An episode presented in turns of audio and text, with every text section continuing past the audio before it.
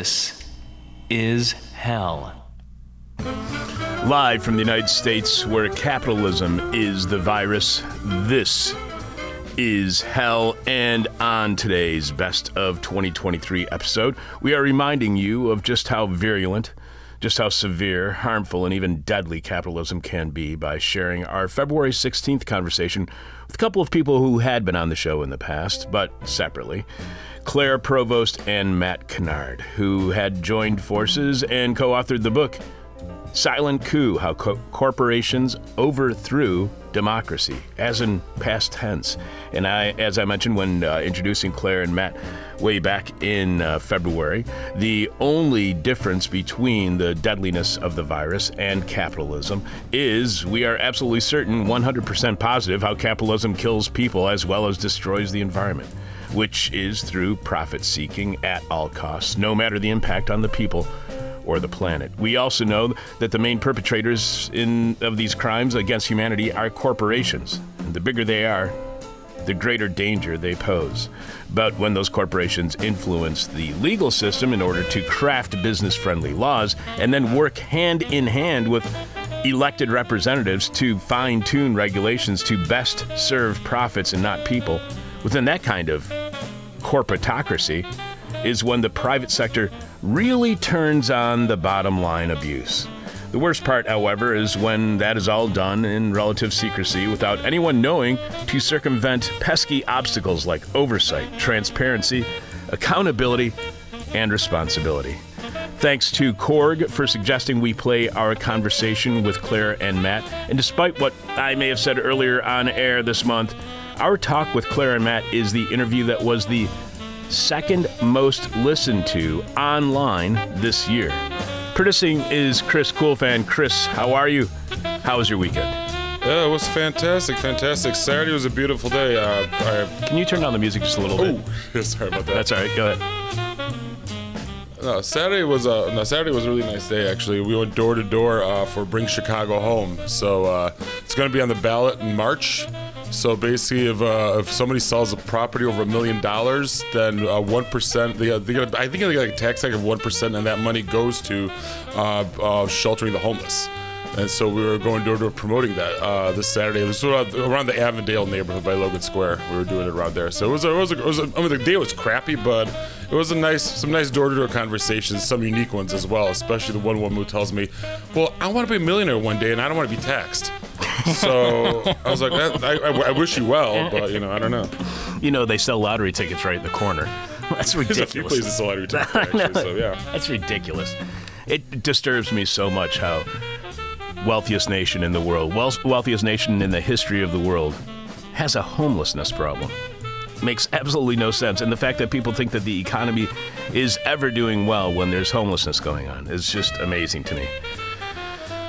Outside of that, all I could think about was what smart devices were on in my home because, as Variety reported on Friday, it's been a long held suspicion by many people that smartphones and smart speakers are listening in on their private conversations for various reasons.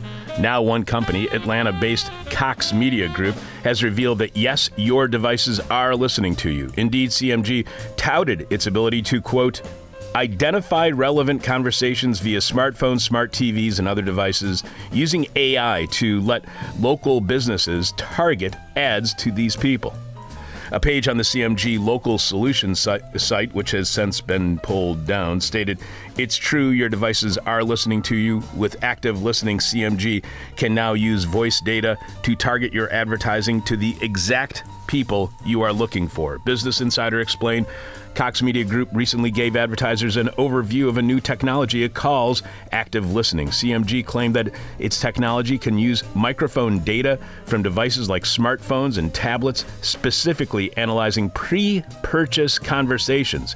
The since deleted uh, blog post also mentions using AI to determine when the phrases heard from smart devices could be relevant to advertisers. Fast Company reported, according to a November 28th document written by Cox's vice president of digital strategy.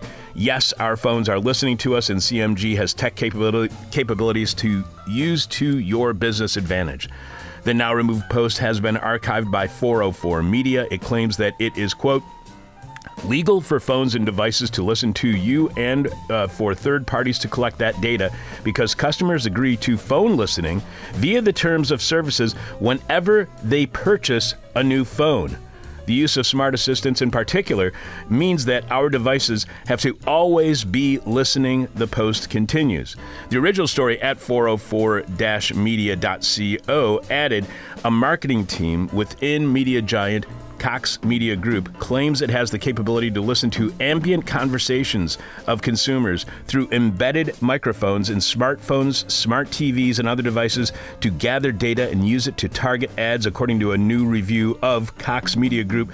Marketing materials by 404 Media and details from a pitch given to an outside marketing professional called Active Listening CMG claims the capability can identify potential customers based on casual conversations in real time. It is not immediately clear if the capability CMG is advertising and claims works is being used on devices in the market today, but the company notes it is a marketing technique fit for the future available today. 404 Media also found a representative of the company on LinkedIn explicitly asking interested parties to contact them about the product. One marketing professional pitched by CMG on the text said a CMG representative explained the prices of the service to them. So they already have the pricing put out. CMG's website adds or sorry, reads, What would it mean for your business if you could target potential clients who are actively uh, discussing their need for your services in their day to day conversation? No, it's not a Black Mirror episode, it's voice data, and CMG has the capabilities to use it to your business advantage. So, yes, they do have the tech to listen on our con- listen in on all of our conversations, what they call ambient conversations and whispers, casual conversations. Is that tech already being used? We don't know. Does our smart device need to be on to listen to our conversations? Again, don't know. But what is certain is we trust technology far too much. And my guess is a lot of us trust our smart devices more than we trust each other, which is weird because our smart devices are very untrustworthy and are literally spying on us. But more important than our current state of surveillance, which you would think would be unconstitutional, Chris, what is this week's question from hell for our listening audience? This week's question from hell is If you had to relive 2023 all over again, what would be the thing you would dread living through again the most? Uh, and of course, we'd like to thank Kriash for suggesting this week's question from hell at the Welcome to the Hell Welcome to the Hellhole Facebook group page. Yeah, and you should definitely sign up for that. The person with our favorite answer to this week's question from hell, as always, wins their choice of This Is Hell merchandise, which you can find at thisishell.com when you click on support. You can leave your answer at our Facebook page, uh, facebook.com slash This Is Hell Radio, or post it at our Facebook group page, Welcome to the Hellhole. And if you are not a rem- member yet, you should join. Or you can tweet it at us via X at This Is Hell Radio, or you can post it in our Discord community, or if you are a subscriber, and you should be, you can leave your answer at our Patreon page, patreon.com slash this is hell. Brave enough to be streaming live, dumb enough to be goofy, stupid enough to think that we could be a regular part of your weekly hangover. This is hell, and Chris has this week's hangover cure. This week's hangover cure is maple water. That sounds good. Yeah. Delish.com posted an article with the classy headline 14, food, 14 foods you should eat when you have a hangover. When you feel like crap, these foods got your back. According to writers Santa, Santa Faroki and Allison Arnold, there is another way to replenish electrolytes maple water, which is the sap from maple trees. It was actually found to be more hydrating than water. Not only is it a natural source of electrolytes, but it's also completely natural and void of added sugars. Lauren Manaker, registered dietitian and nutritionist, is quoted saying, Ideally, people would drink maple water before consuming alcohol, as data suggests drinking it before alcohol can increase the rate at which the alcohol is metabolized. That makes this week's hangover cure maple water before alcohol. I will take that advice myself. Yeah, I'm going to try that as well. That sounds really good, actually. Coming up, capitalism is killing democracy. and us. We'll tell you what happened on last week's bonus Patreon podcast for subscribers at patreon.com slash this is hell. We'll share with you the rest of this week's interviews to be featured here on our Best of 2023 series. No Past Inside the Present this week with Seb Vupper. All new Past Inside the Present segments return early next year. Manufacturing descent since 1996. This is hell, and all of us know capitalism is destructive. But it still remains a dissenting point of view. Thanks again to Korg for suggesting today's interview. Thanks to everyone who made this interview the second most listened to online in 2023. And now, our, I'm sorry, May 16th interview with Claire Provost and Matt Kennard. You are here, and this is hell. Prove us wrong. And it's becoming increasingly difficult to prove us wrong, especially now that corporations uh, have basically taken over the world. Maybe you haven't heard, but that's not your fault. Corporations took over secretly, under the radar of everybody, except, of course, the people who purposely and intentionally have done everything they can to undermine democracy and take whatever power the people have and give it to unelected corporate leaders. Here to help us understand how the hell all this happened, Claire Provost and Matt Kennard are co authors of Silent Coup How Corporations Overthrew Democracy. First, welcome back, Claire. Thank you. Thank you so much for having us again. It's great to have you on the show, and welcome back to the show, Matt. Good to be back. Always Thanks, great. guys. Always great to have you on the show, Matt. I uh, we're going to be sharing the first interview that we did with you uh, later this week on Patreon again for Ir- Ir- Irregular Army: How the U.S. military recruited neo Nazis, gang members, and criminals to fight the war on terror. And uh, we really appreciate both of you being on. But let's start with you, Claire. You mentioned meeting investigative reporter Gavin MacFadyen. MacFadyen, sorry, who uh, covered the Nicaraguan Revolution before moving to London and becoming more recently known for his local support of WikiLeaks and Julian Assange. She was also a, a fierce advocate for Chelsea Manning. You point out how Gavin wrote that investigative reporting demands a reporter's moral outrage at injustice, incompetence, brutality, and misery. But for many journalists, he cautioned their work is simply a job. Their interest is in lapdog uh, confidences and dining with the powerful. Those who passionately uh, and uh, want to provide a voice for those without one and who fight hypocrisy and exploitation are sadly rare. Gavin fretted about consequences for the public at large, deprived of critical perspectives on the activities of powerful players in our societies. So, Claire, back in the 1990s, when our show started, six months after the signing of the Telecommunications Act of 1996, there was already a growing concern dating back to the 1980s about the con- conglomeration, corporate conglomeration of the media. With the TC Act, it was the even further commodification and financialization of media that meant cost cutting, and the first to be likely cut everybody was speculating at the time and became true would be the most resource intensive forms of journalism foreign bureaus and investigative journalism. So, Claire, how do you think our lack of access to critical perspectives on our society's powerful players through investigative journalism has affected contemporary domestic politics? How has our lack of knowledge about the powerful uh, and how they operate affected our current state of politics here in the States? Yeah, well, um, thank you for that introduction and for bringing up Gavin as well. Um, the late, great Gavin MacFadyen was such a, tremendous figure um, in our both Matt and I, our careers, but also in our lives.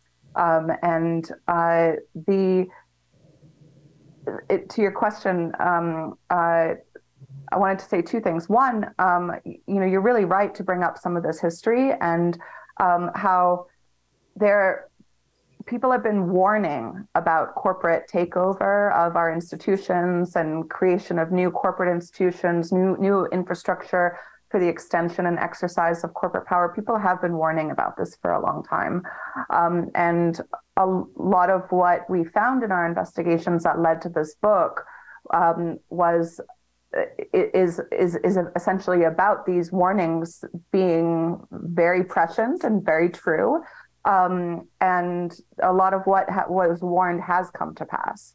so, from what you mentioned about the corporate concentration of the media and closing space for investigative journalism, as you mentioned, there were concerns and warnings about that as it happened. Um, uh, similarly, there were concerns and warnings about the construction of new international legal and other systems that enable corporations to further exercise their power.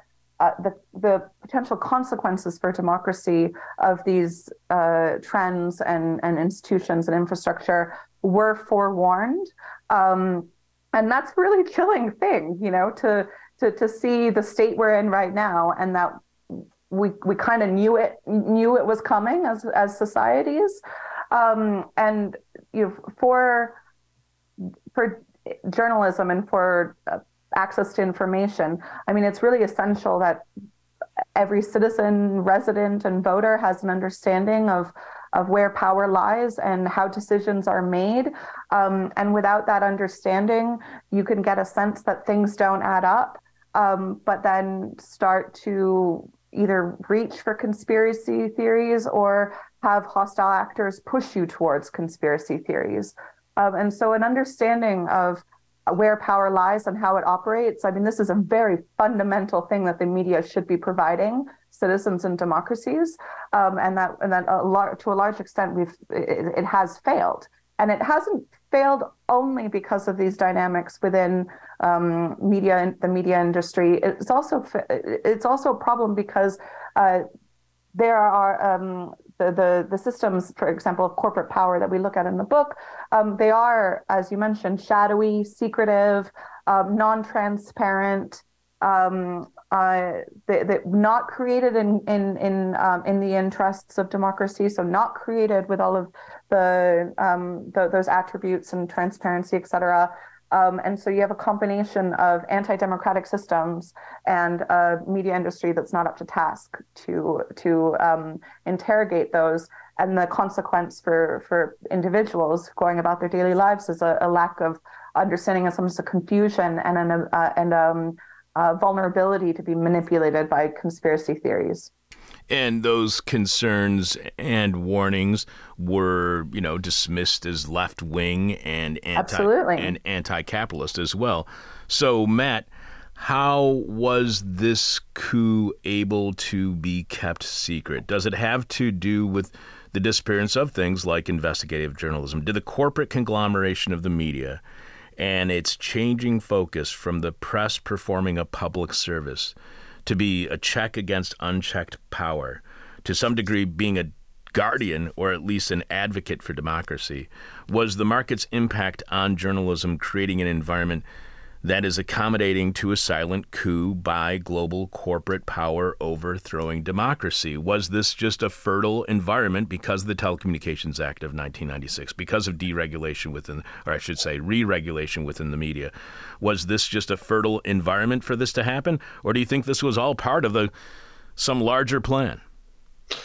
Uh, uh, my, my take is that it's the latter. So, firstly, uh, this corporate coup goes back way further than the 90s and even the Second World War. Um, in fact, I think that if you were going to start it somewhere, you'd start it in 16th century England, not far from where I'm sitting now in London, where the kind of uh, modern corporation as we know it was was invented uh, in its modern form, and that was when the first joint stock company was given a royal charter in the UK, and that allowed for tradable shares in companies um, and and kind of unleashed the corporate form uh, on the road to where it is now. There were plenty of other legislative and uh, judicial decisions which created the corporation that we know now. But this is a this is a battle that has been fought by the corporate form against the state and against the people uh, for four over 400 years and uh, it's uh, where I think that where we sit now in 2023 is that coup has been pretty much completed.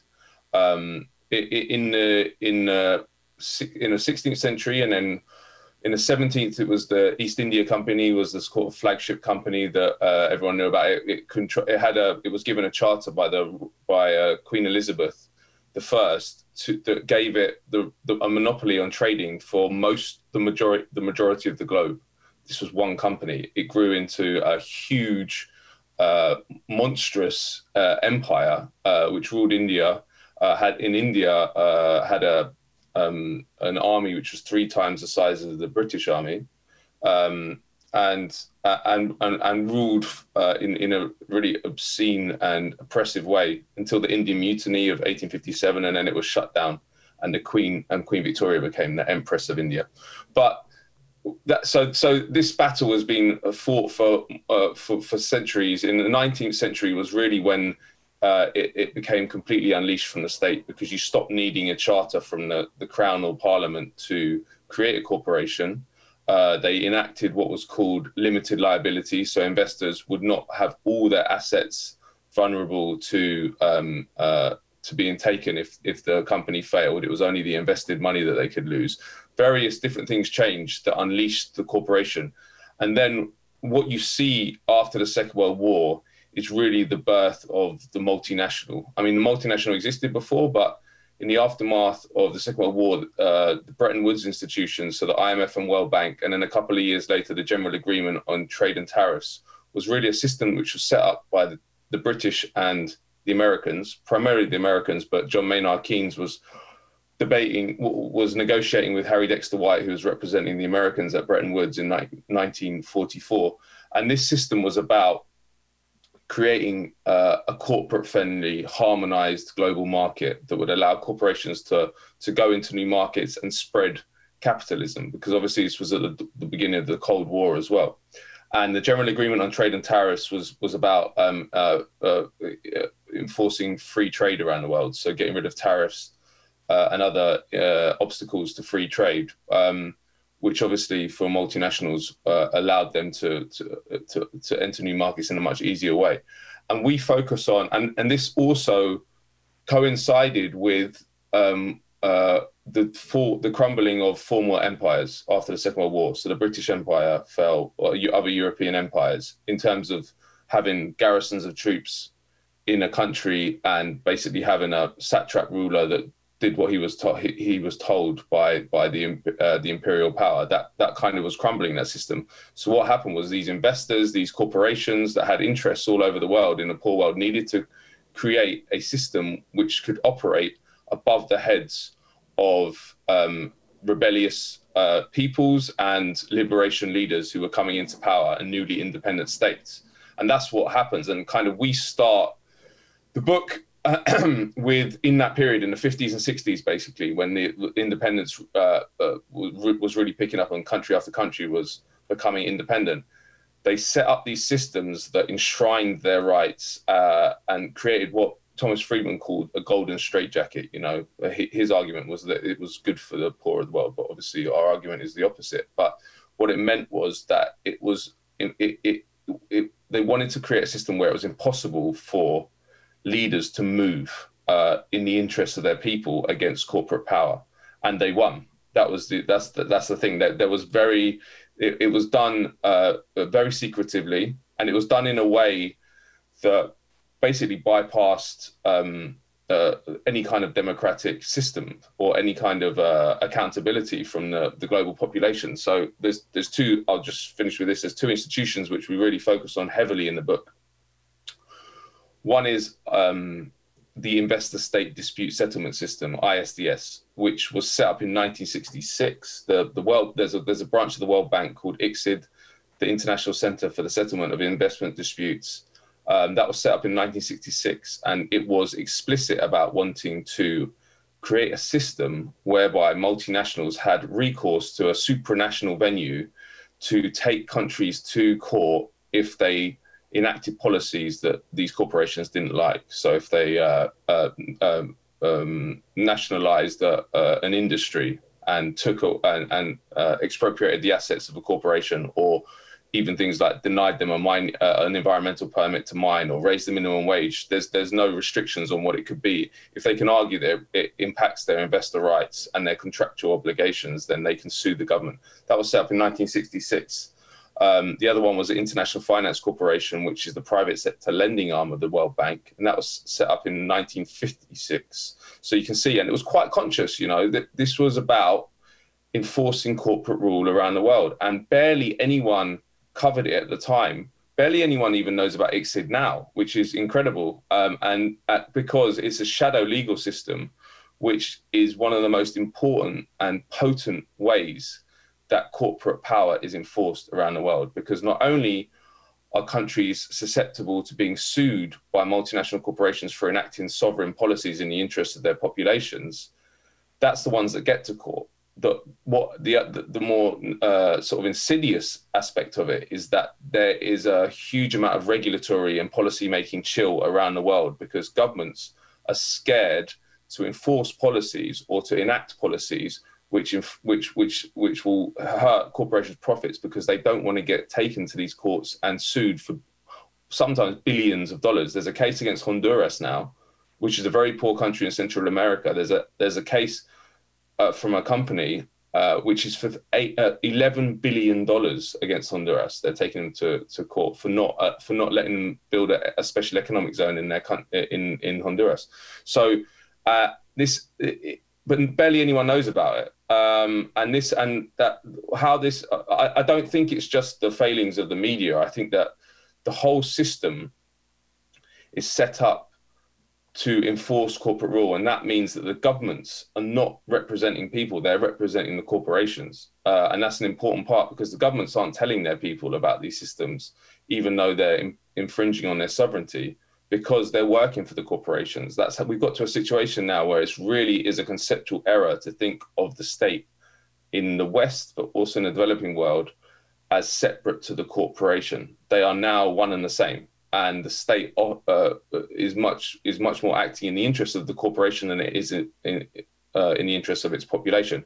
And I'll just finish with this: one of the most profound takeaways I had from the reporting experience that me and Claire had uh, to, to produce the book, which was over many years, and we went to 25 countries on five continents. So we saw a real cross section of the global population, really, and we saw uh, loads of struggles against these systems that we were covering when I was interviewing um, peasants in Colombia or Tanzania who were getting their land taken or getting uh, uh, uh, threatened by corporations who had hired uh, paramilitaries to to kill trade unionists or activists against um, uh, resource projects or whatever it was, I'd always ask them, "What is the government doing for you um, to protect you from the corporation who is doing this?" And every single time they'd say, "The government doesn't work for us; it works for the corporation."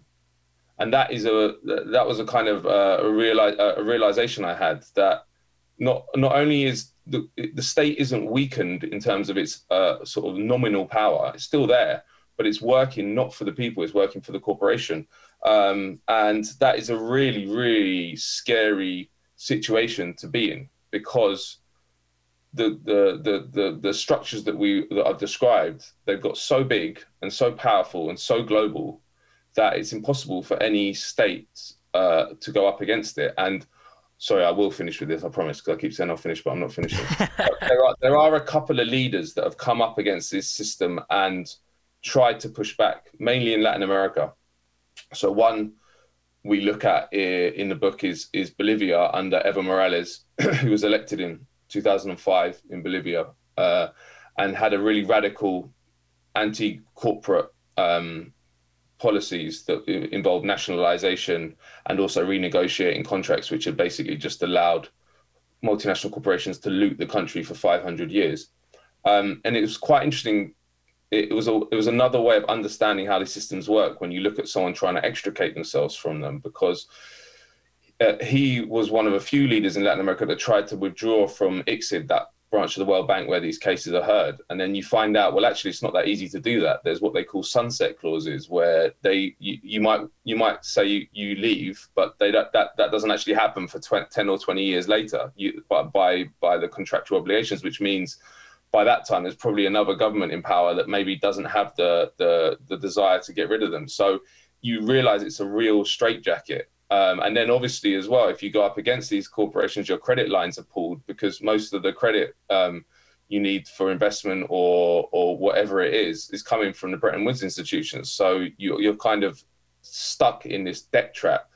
Um, Evo Morales, particularly in Bolivia, was a model that, that they were did it really successfully and ended up being praised by the World Bank and IMF for their poverty reduction programs and their growth. They had huge growth levels, but Um, yeah, it's a it's a it's a long, long centuries long. That's how we need to understand it, and it's a centuries long silent coup that has kind of reached this denouement. And I think that democracy, as uh, as we understand it, doesn't exist, and that is mainly because power is located in uh, the private sphere now, um, and has colonized every single part of our government, but also other parts of society, culture, um, uh, education, health. In, in the UK, the NHS is being sold off now to corporations. So yeah, it's not a good, it's not a very optimistic picture.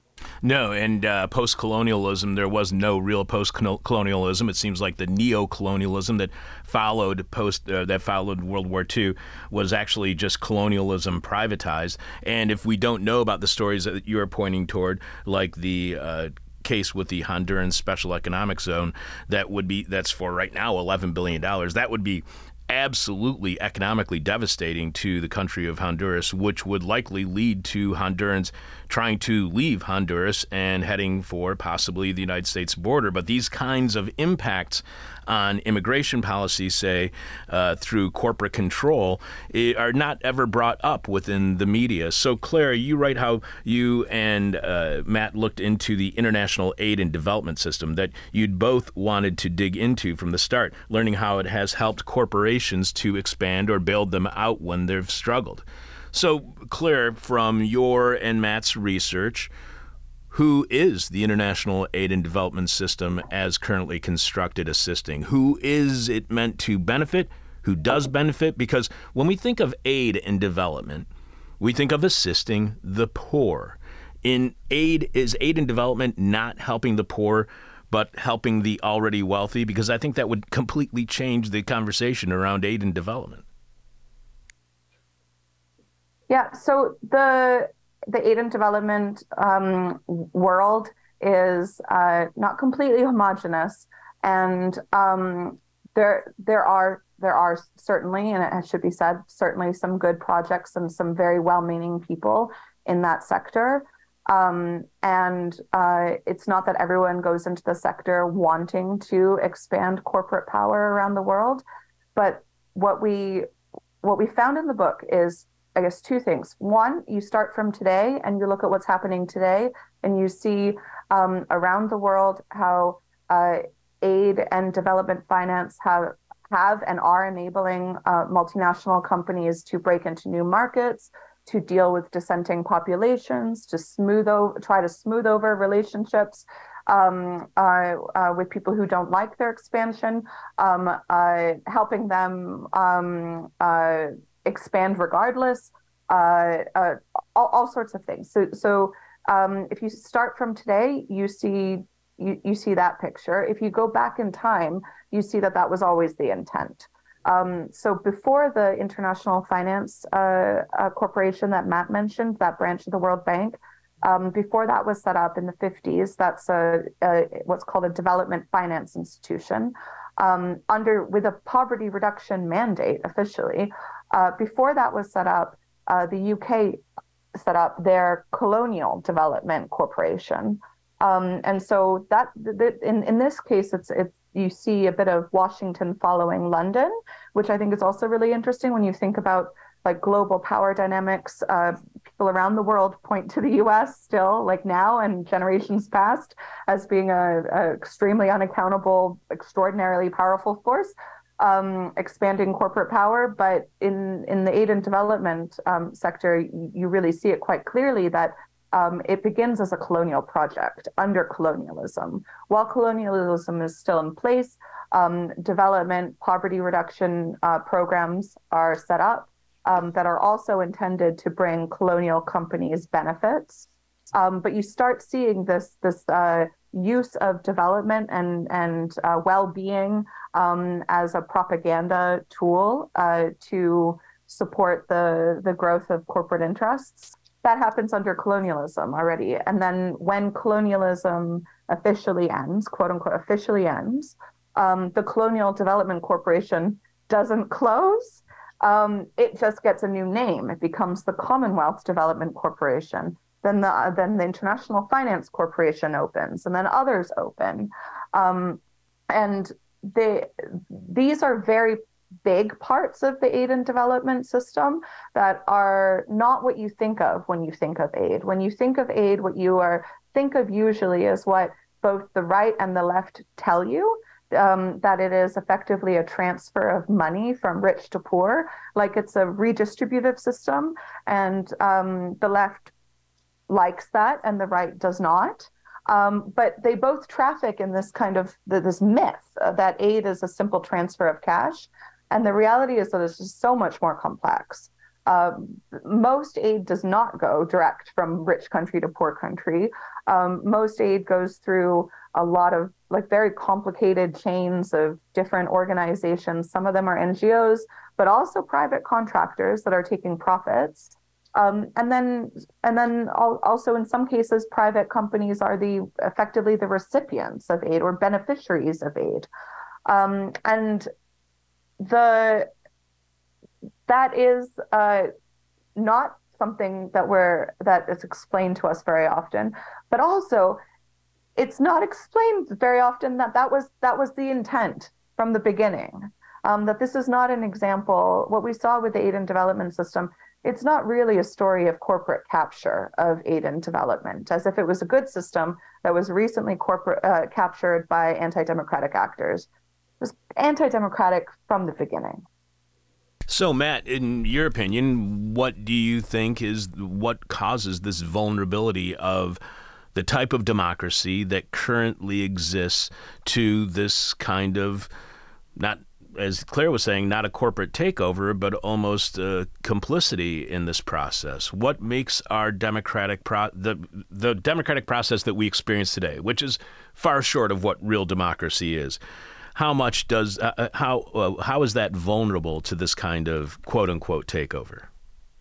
Well, I think that it's vulnerable basically because the corporations have all the money. Um, and when you have that level of, when you have those kind of resources, you can buy politicians, you can penetrate uh, judicial systems, you can create think tanks um, to to make uh, theories that benefit your interests, uh, common sense in inverted commas.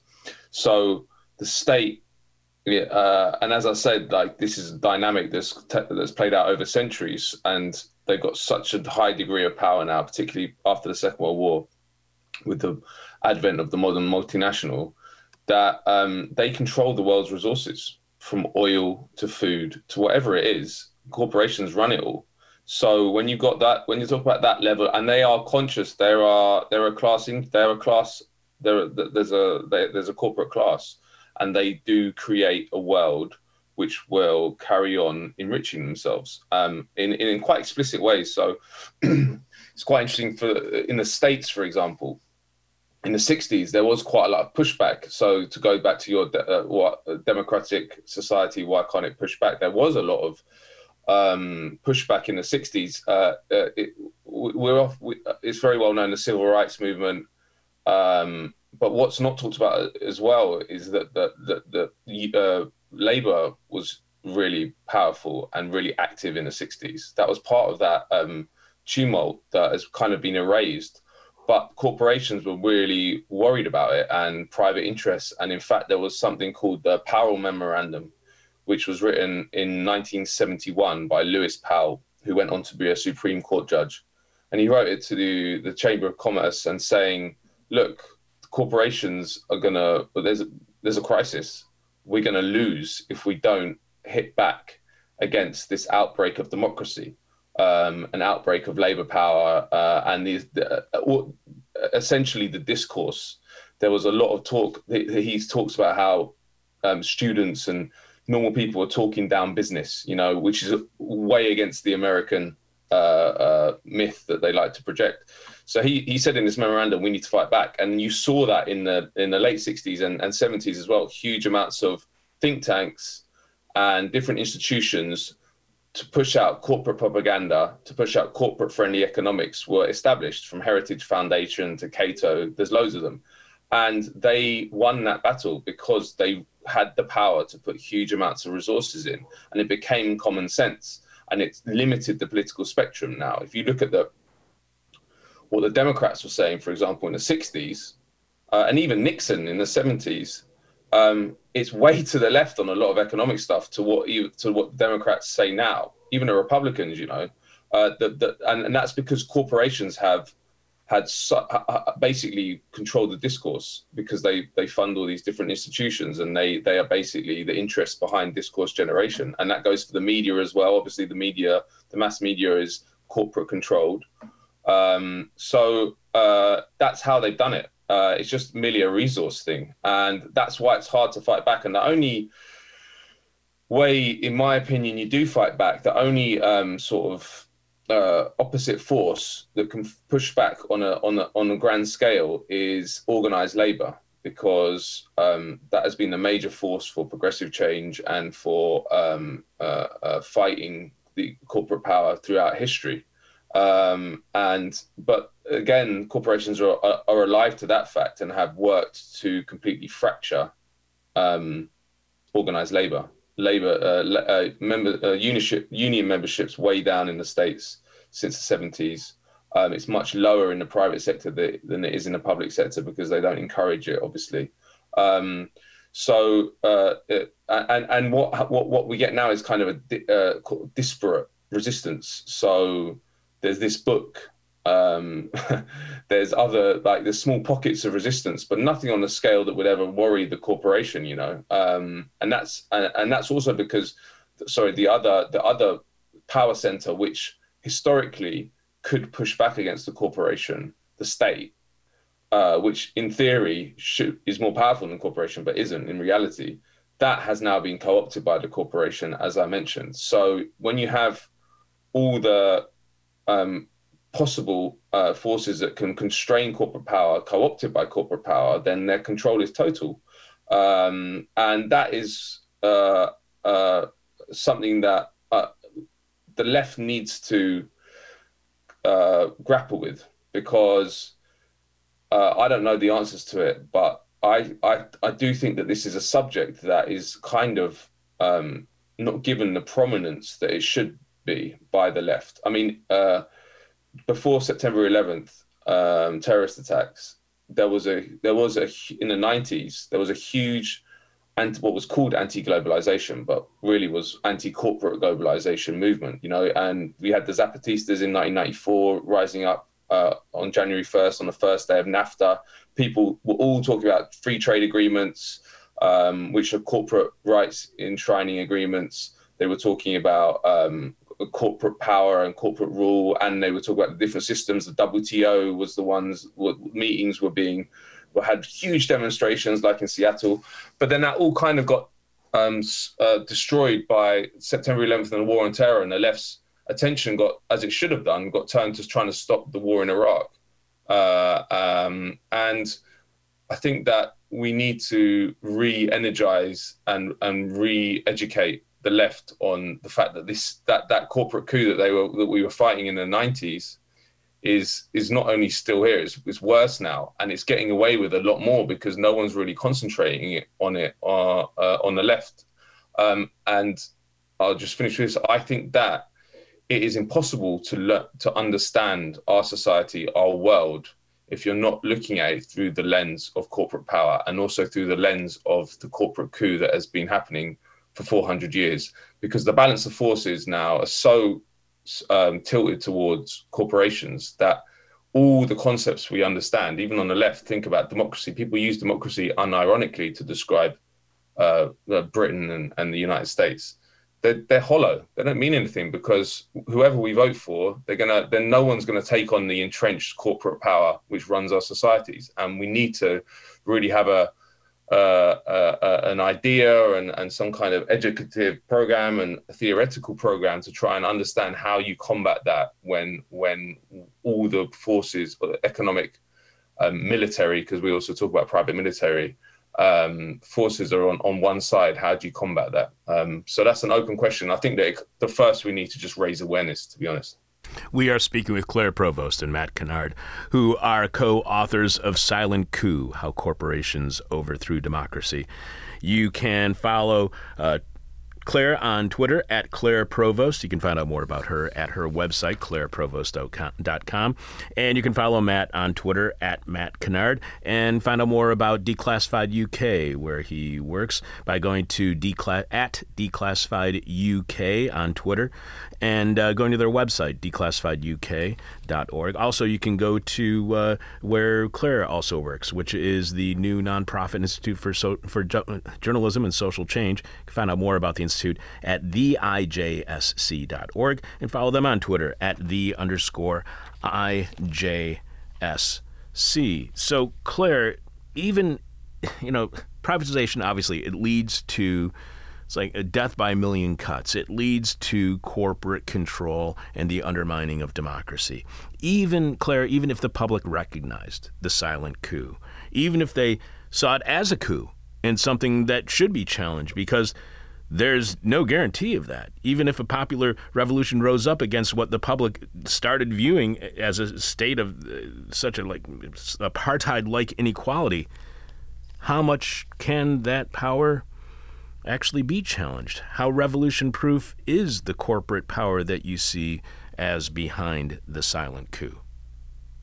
Oh, it's not revolution proof. I don't think at all. I think um, I think it's really important to um, uh, and you see this I think in the book that these uh, like the international corporate justice system, um, but also international strategies to enable corporate control over resources that, and how they're allocated, territories and how they're governed, the use of force all of these were created by people. You know hu- humans created these things and humans can uncreate them. Um, i think that is like an important starting point that you know the the built the, the world that has been built it was built by people and it can be unbuilt and rebuilt.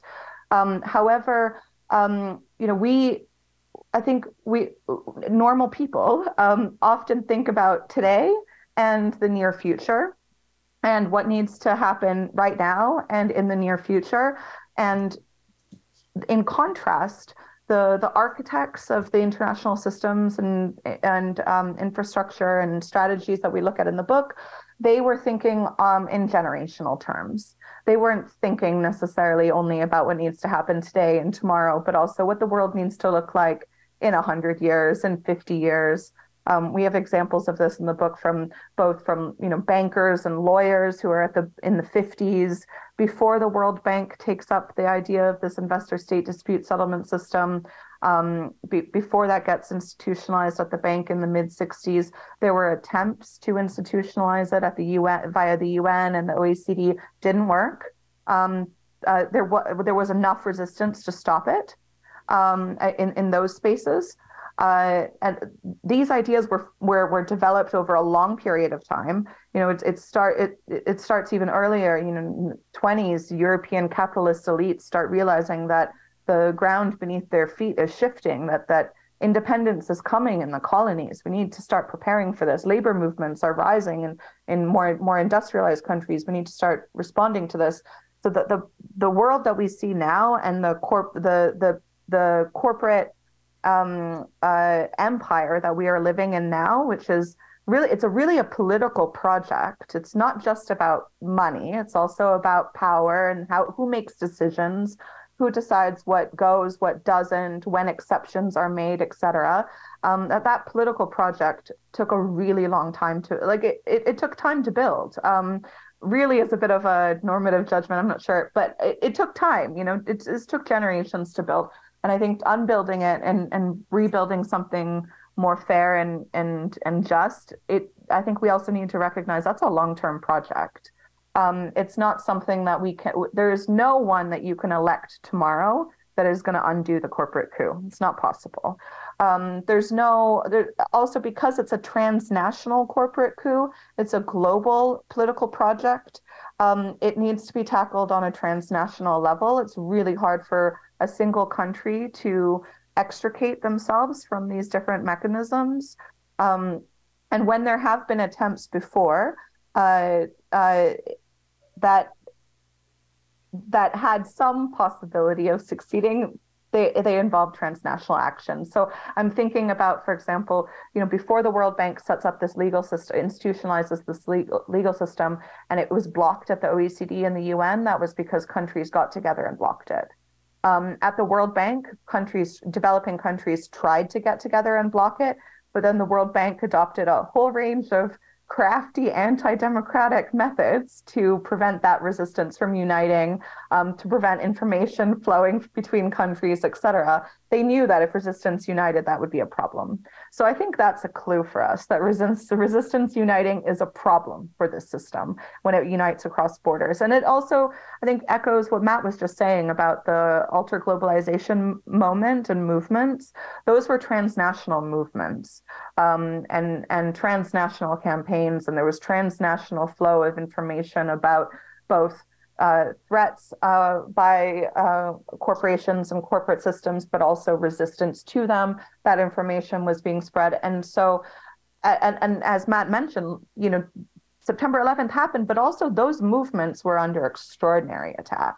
Um, and you know, people were killed at some of those protests. You know, and I'm thinking like the the G8 protests in Genoa, people were killed, and other examples. Like that was a that was, but transnational resistance, I think, like has been um, feared by the, the, the corporate empire, and so I think that's a really big clue. A long term project across borders.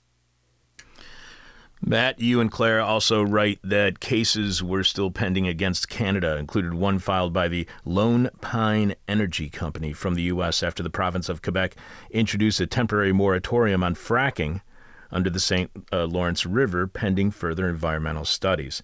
Analysis from the Canada, Canadian Centre for Policy Alternatives suggested that overall, almost two thirds of foreign investors' claims against Canada had, had involved challenges to environmental or resource management measures, laws, and regulations. So, Matt, more than anything, is this an anti-environmental movement? Because I noticed that these all these talks started in around 1964, a little bit earlier, obviously, but uh, when it comes to these uh, decision-making tribunals, they all started around the same time as much of the environmental movement started. So is are the two connected? Is this a corporate backlash against environmentalism? Yes, but it's bigger than that. I think it's big. It's basically there was a, a, a documentary and book that was um, uh, published in 2003 or four called The Corporation, and what it did was it tried to psychoanalyze the co- the corporation and say if the corporation was a person, because obviously corporate personhood is a is a concept in uh, which has been enshrined um, in in American law effectively. Um, if it was a person, uh, it can exercise free speech like through the Citizens ruling, United ruling, and, and other rights. Um, what kind of person would it be? And the book goes through that and, and concludes that it's a uh, it would be a psychopath. And I think that's just an obvious uh, conclusion that anyone would take. You know, a share a, a corporation's interest has to be by law um, to um, to uh, uh, maximize profits for shareholders. Uh, when I say by law, there was a famous ruling uh, in I think it was the Michigan Supreme Court in the early 20th century where the Dodge brothers took uh, uh, Ford um, to to court because Ford didn't want to give um, all the profits to shareholders. He wanted to do do public works and other things with them. And the court said, actually, found in favor of the Dodge brothers and said, no, your your role as a CEO is to maximize profits for shareholders. You can't do anything else by law. So that's enshrined in law. And um, so, what does that mean in terms of what you're talking about? What, what if a corporation's only um, objective is to maximize profits for shareholders? The biggest obstacles to doing that are one, are environmental uh, constraints, i.e., governments telling you or local communities saying you can't do that. It's paying uh, wait, uh, proper wages to your workers. Uh, it's having uh, a, a, big staff. Um, anything that we value in society um, as a public uh, is seen is an obstacle to that corporate is an obstacle to the corporate form. So corporations and and and corporations devastate uh, the environment uh, all around the world uh, because it's what they call what is called by corporations and in business schools an externality. Uh, if a corporation and an externality describes a a a, a result of a transaction uh, that, uh, that that is not planned but doesn't impact the corporation. So if a if a if a corporation if a if a corporation is dumping waste in a river, uh, it doesn't have to deal with that because it's a public river. Uh, and that's an externality. It doesn't cost the corporation anything, but it impacts the society at large. So that's an externality. And there's externalities all over the world from corporate um, uh, operations, and they they they don't they don't see it as a problem. They can't institutionally see it as a problem because if they're not paying for it uh, and it's damaging the environment, that's good for them. Uh, it doesn't matter. They, don't want to damage the environment, but if that's part of the the profit making process, then it, uh, they're not going to complain about it. So, the corporate uh, coup, the corporate empire around the world, is a attack on public space. Is an attack on our environment. It's an attack on our labor rights. It's an attack on democracy. It's an attack on everything we should value as a uh, as a as a democratic people, essentially um, because these the, the corporate form uh, as well is tyrannical. It's not like a, a, state. It's not like for in Britain and the US. It's far from a transparent state that we have, but we do have mechanisms that have been won through centuries of struggle that we can hold power to account. For example, we have the Freedom of Information Act, where we can request information about our government and its different bodies and what they're doing with our tax money. There's nothing like that to hold corporations to account. Uh, if they're not public, they don't even re- need to release uh, hardly any data. Public co- corporations, you can't send a Freedom of Information Act request, even though a lot of them are getting fat off government contracts.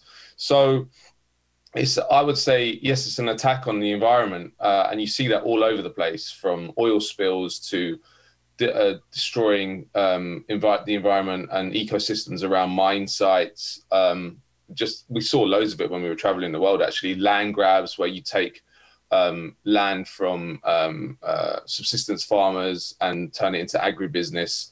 Um, all, all, that kind, uh, or seeds. Seeds is a huge issue in places like India, where the corporations like Cargill and and others go in and say, "Well, we don't want you to do. Uh, we, we want you to stop your practices that you've done for a thousand years. Um, it, it, doesn't make us enough money. We want you to start buying our seeds uh, which which you can only use for one year. They don't you can't use again by design, so you have to keep buying them.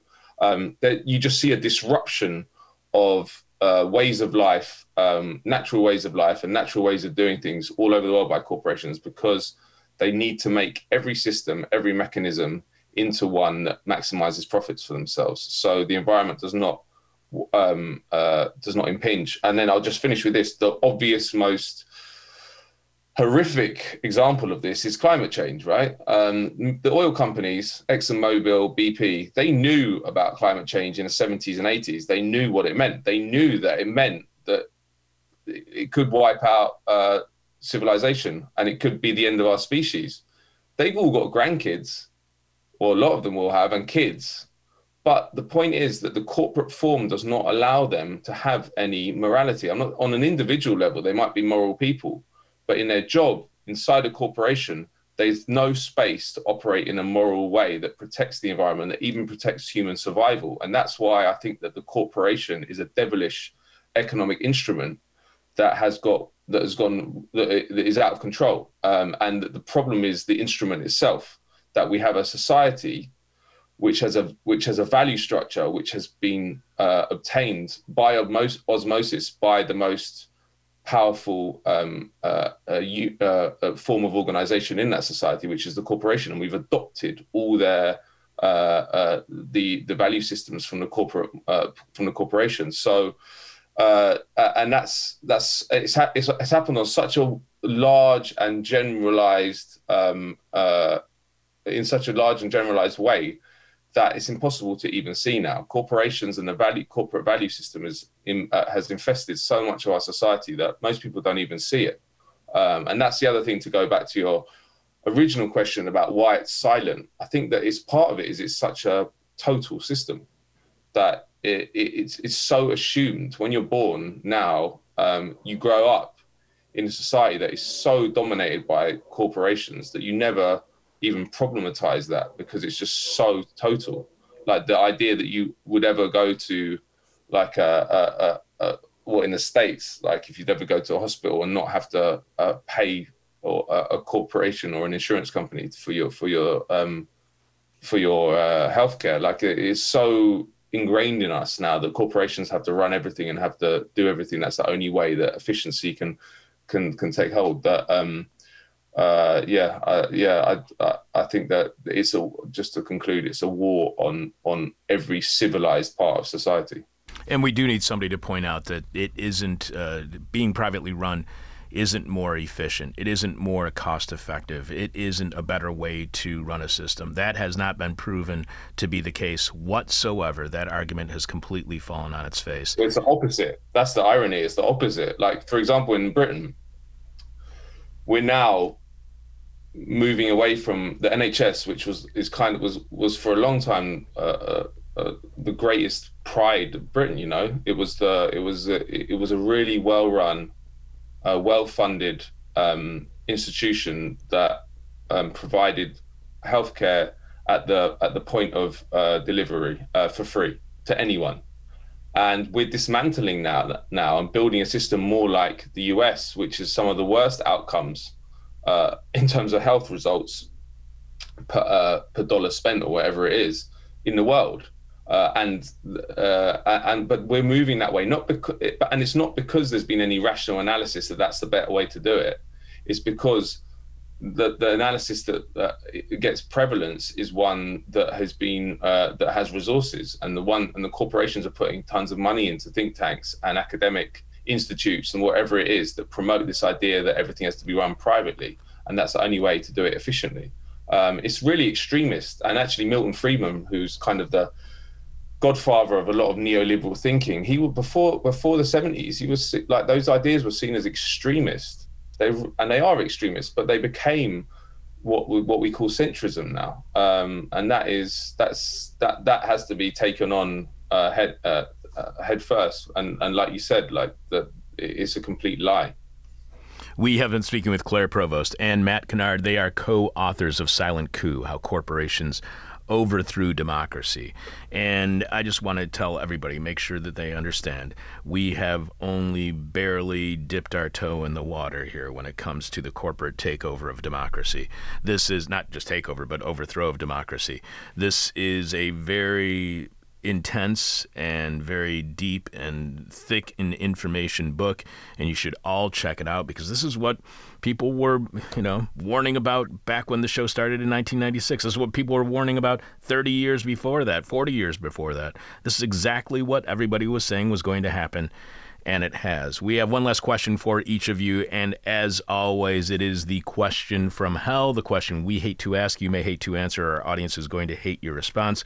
Claire, we'll start with you. So you write from, you and uh, Matt write that from El Salvador to South Africa, where we would go next in our investigations, we hear a variation of the same thing that surely the government officials who signed up to the international investor state legal system didn't know what they were getting into. They couldn't have known that their country's independence would be at stake when they ceded power to the system and its treaties and its tribunals. But it was clear in black and white on our tray tables. Some did know from the start and make their concerns clear. A block of, devast- of developing uh, countries had opposed it to defend their sovereignty. The system was set up despite this. So, Claire, is this system now coming back to roost in the United States? Is the U.S. domestically experiencing unintended blowback from corporate rule, undermining the sovereignty of developing economies? Is that process now being turned on the American people?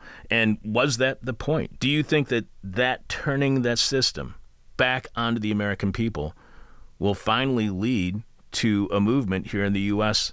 to challenge that system? Oh, I think that's more than one question. I know it's like three. I know. I, I, started. I started riffing there at the end. So I guess that's my bigger, my biggest point. Do you think that uh, this that the system coming back to roost will finally show the people of the United States that this is a system that needs to be challenged and will? Well, uh, I think one can only hope, and to a certain extent. However, um, I, I, I see where you're going with that, and um, okay, let me let me take the first question first. Yes, this yes, the systems that we've looked at in this book have um, come home to roost in the sense that they were uh, primarily set up with the interests of wealthy European countries and the U.S. in mind, and their their corporate uh, interests in mind. Um, and since that setup, uh, these the systems and strategies that we've looked at in the book uh, really have gone global, and so do affect now all every country in the world. Um, so the U.S. can also be sued over policies uh, at international tribunals by other companies. Um, the U.S. has also entered it fully entered on into the um, race to the bottom of uh, where you have different cities competing and regions competing against each other, giving corporations tax breaks in exchange for um, setting up factories and other things in, in, in their areas. Um, again, with huge, like really lo- big time scales, like an anti-democratic time scales attached to these. You know, when you're giving like 30-year tax breaks, um, you're you're you're delaying any effectively trying to delay any possible debate or change of mind on that for decades. Um, so we, so yes, things have come back, are coming home to roost. I think. Um, I could that lead to the situation self-destructing or more resistance emerging? Potentially, I, I think there is a relationship between um, the political, global, corporate political project that we describe in the book and uh, increasing rates of um, income and other forms of inequality that we are experiencing on a day-to-day basis, and people are are seeing and and and um, rightfully getting upset, getting more and more upset about. Um, so the these systems have also enabled U.S. corporations to um, dramatically accelerate their their own wealth, their executive pay, et cetera, and so increasing in income and other inequalities, probably also within the U.S. Um, uh, but I, I, I think back to what I said before. I think the the process of destructing, like deconstructing uh, the the systems that have been created to enshrine corporate power around the world and and building something new. I think that is a long term project. So. Um, I don't think it, it, it is something that we're going to see um, disappear or get dismantled tomorrow, but the work to start that dismantling and that disappearance can start today. Yeah, we had a lot of guests on our show maybe 20, 30 years ago, who 20, 25 years ago, who were saying that you just can't. The problem, one of the problems with uh, neoliberalism per se, is that it cannot be dismantled. But we have seen where there has been there have been successes against some neoliberal uh, policies and politics around the country. Matt, our question from hell for you is so, has capitalism always been at loggerheads in competition with democracy for control of the state? Will capitalism always be in competition and with the state for control of society? Um, that is a big question. Um, I think that there's, there's there's varying degrees on a theoretical level. I don't think you can have um, democracy if you have huge amounts of power, economic power, um, in the hands of private interests that are not subject to democratic um, accountability mechanisms. Um, so the corporation, I don't think, as a form, is conducive to democracy. Having said that, there were times when the corporation was much more constrained by the state. And obviously, there is an argument which is made by the right, which is that the corporate form unleashed huge amounts of growth, innovation, um, uh, and economic uh, success. I mean, in in a sense that it, it's it's the form that was behind the rise of America to superpower status. You know, because although Britain dominated the corporate form in its uh, in the, its modern stage from sort of the 16th century to the 19th century, it handed over power to the US at the end of the 19th century, and and all the biggest companies uh, for the next 70, 80 years were American ones. Um, but there were times during that whole period where they, uh, the, the state would take action to restrict their power, and it was very clear who was in control. That a democratic state, um, or maybe not so democratic at certain points, but in theory, a democratic state could constrain a corporation. But what you, but but I do think that if you unleash this kind of form from the state, there's only one way it's going to go, and that is that it's going to become a Frankenstein's monster. It's eventually going to get powerful enough that it can eat the state that created it. I don't think there's any way to stop that unless um, uh, because the dynamics uh, are that if it's behind all this economic success and they're getting bigger and bigger, they're going to have more and more power to take to eat away at the state, and that's what's happened. So, in theory, I would I would I would like uh, uh, uh I, I, would like um, industry um, to be organized around worker based collectives. So I think in, if I was going to have, if someone was going to ask me what I ha- what I was ideologically, the closest I've ever thought about, thought that I've got to in terms of what how I would describe myself as an anarcho syndicalist, where um, where industry companies are owned by workers themselves um, and they and they're organized on democratic principles whereby decisions are not made by a CEO or a board; they're made by worker collectives um, who are making the products. Um, and and I think that that is uh, the way that a, a, democracy, a democratic society, would have would run its economic organization.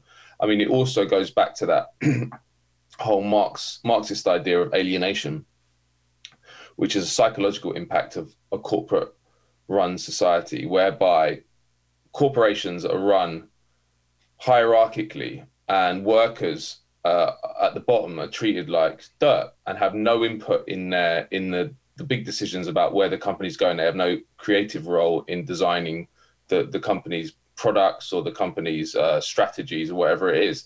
And what that creates is just an alienated class of people who are just essentially robots. They go to work, they work on a production line, whatever it is, they work in Costa Coffee or whatever it is.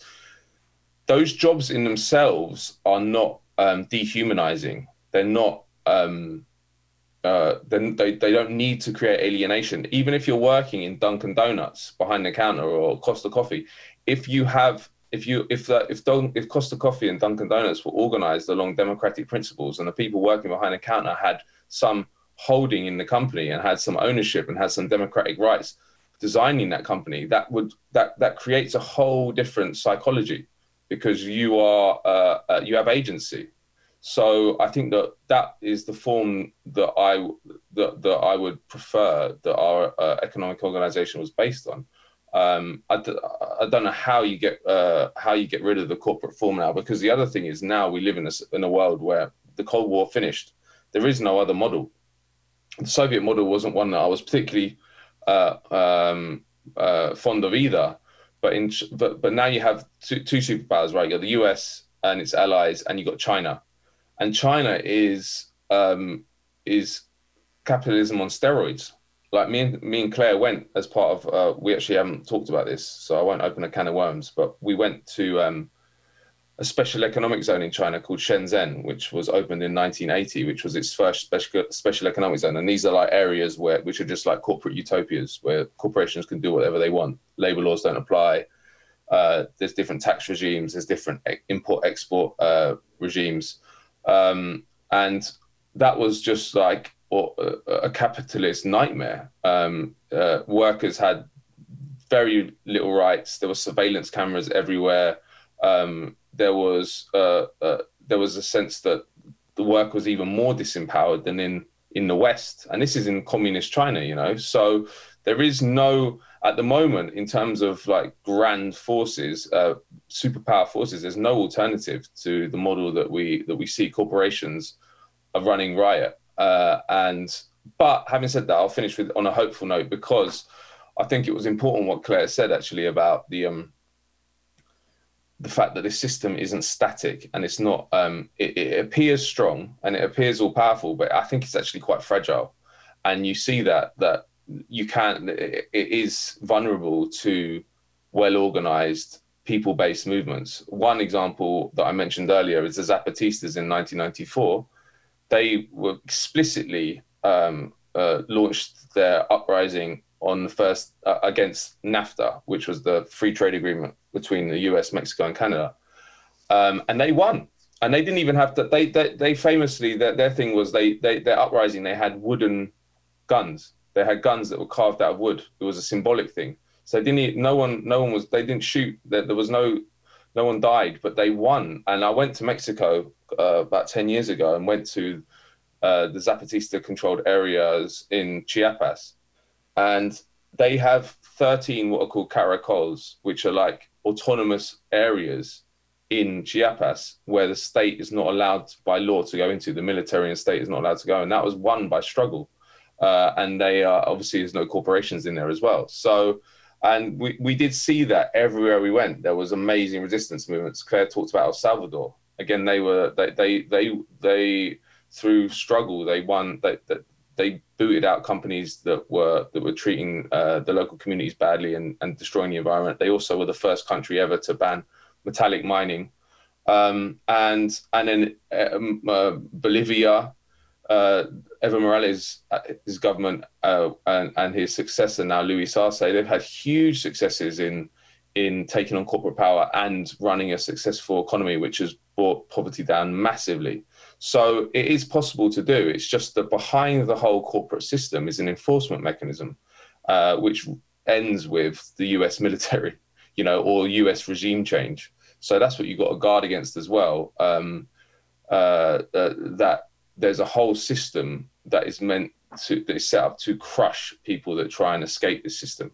Um, uh, so we've got a lot of a lot of obstacles, but I don't. But I, I am quite hopeful. Um, but the biggest problem I would say is that people just don't know about this stuff. It's not on people's radar. People, when when I explain ISDS systems, the legal system, where corporations can sue states, people are just shocked. They're like, that, that can't be real. That there, there can't be this system. And I'm sort of like, yeah. And it's it's not only it doesn't only exist. It's it's draining money from some of the poorest countries in the world and giving it to the richest corporations every every week. You know, this is an active and growing uh, system.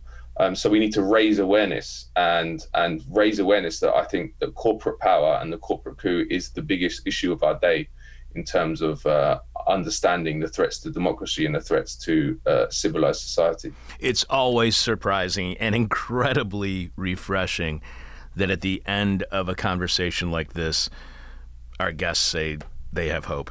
It's, it shocks me, but it's just refreshing. We've been speaking with Claire Provost and Matt Kennard, co authors of Silent Coup How Corporations Overthrew Democracy. Find out more about Claire at her website, claireprovost.com. Follow her on Twitter at Claire Provost followed Matt on Twitter at Kennard Matt. Thank you so much for both of you being back on the show. You know I'm going to annoy you in the future with more interview requests. I really appreciate you both being back on the show. Thank you so much. This is an incredibly important book, and everybody should read Silent Coup. Thanks so much for being on the show. Manufacturing dissent since 1996. This is hell. Staring into the abyss so you don't have to. This is hell. If you enjoyed our talk with Claire and Matt on the danger capitalism poses to both democracy and the planet, show your appreciation by becoming a subscriber to our weekly bonus Patreon podcast at patreon.com slash this is hell. Or you can show your support for completely listener supported This Is Hell just by visiting thisishell.com and clicking on the word support. On our most recent bonus Patreon podcast at patreon.com slash this is hell, what was supposed to be a single Patreon monologue became a two-parter on what I learned and hopefully you learned during the last four months of This Is Hell. And it turns out that I learned, and I hope you learned, far more than I realized as this review of the past four months of shows has now become a three part series and will continue on this week's Patreon.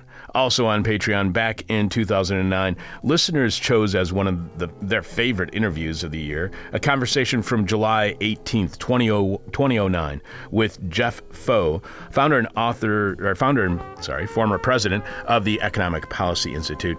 Jeff was on to talk about his then just posted article at The Nation entitled So Far from God, So Close to Wall Street, Mexico's Troubles Illustrate the Destructive Effects of NAFTA's Neoliberal Economics.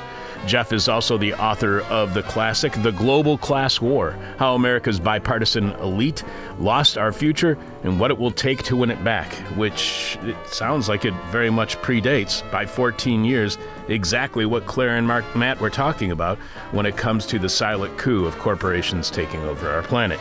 But the only way you can hear all of that is by subscribing again at patreon.com slash this is hell. Chris, what is this week's question from hell and how are our listeners responding so far?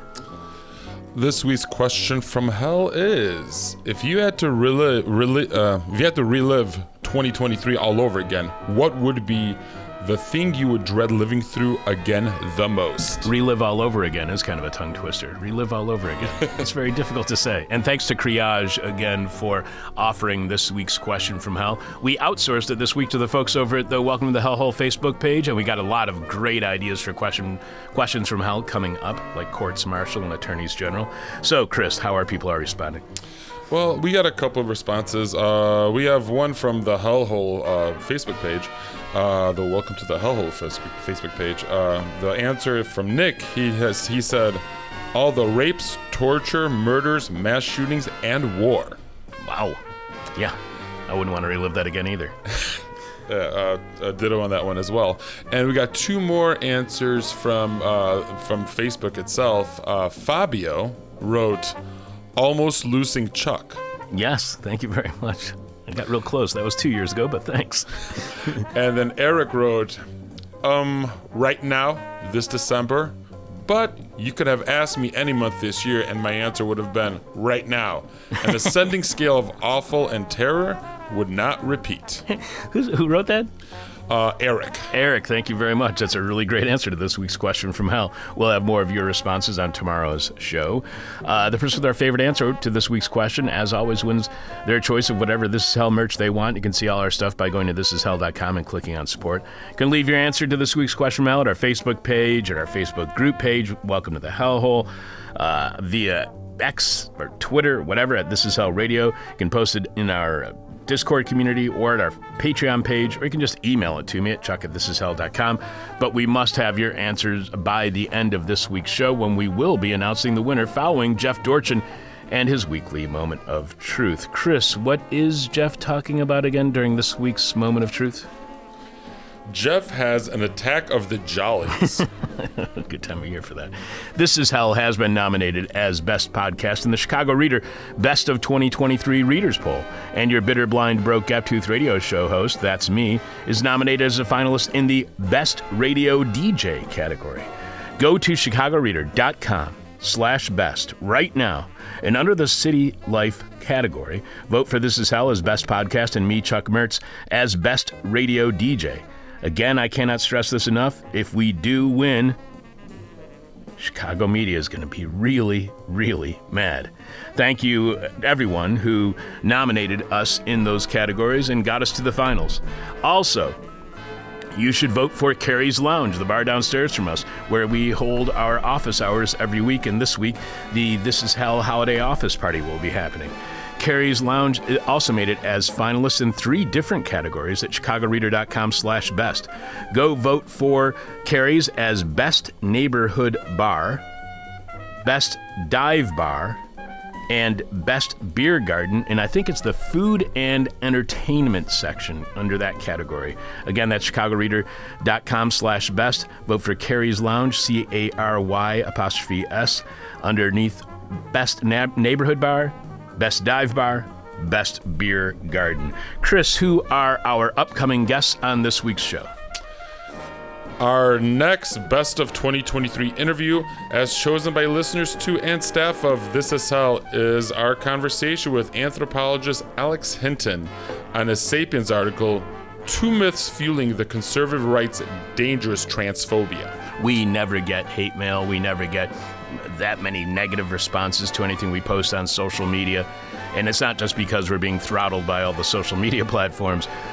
Generally, we don't get much negative uh, response or feedback, but we did to that interview because, man, do libertarians hate people who are ch- transgender. Who else is, what other interview are we going to be playing this week? And uh, we wrap up this week's best of 20, uh, best of 2023 discussion by playing our, our July talk with M.E. O'Brien on her book family abolition, capitalism, and the and the communizing of care. Yeah, that was a really great conversation. M.E. was fantastic on the show. And uh, that book was on family abolition.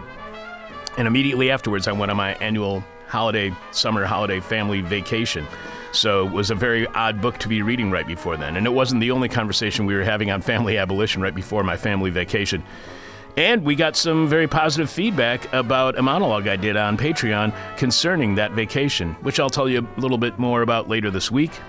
We hope to see all of you on Wednesday, December 20th. That's this Wednesday, Winter Solstice Eve, for the annual This Is Hell holiday office party, which will be held during our normally scheduled office hours at Cary's Lounge, 2251 West Devon Avenue, beginning around 6 p.m. that evening. Again, that's this Wednesday, December 20th, the This Is Hell holiday office party at Cary's Lounge, 2251 West Devon Avenue, uh, happening around 7 or 6 p.m., I should say. Bringing you bong hitting journalism since 1996. This is hell. Thanks to Chris Coolfan for producing. I am your bitter, blind, broke, gap tooth radio show, podcast, live streaming host, pretending to know what I'm talking about since 1996. This is hell. My demon is on my butt. Ah. My demon talks to me in profanity like a sailor. And my demon tries to knock me down. And my demon tries to put me on a hell ride. Thank you for listening to This Is Hell.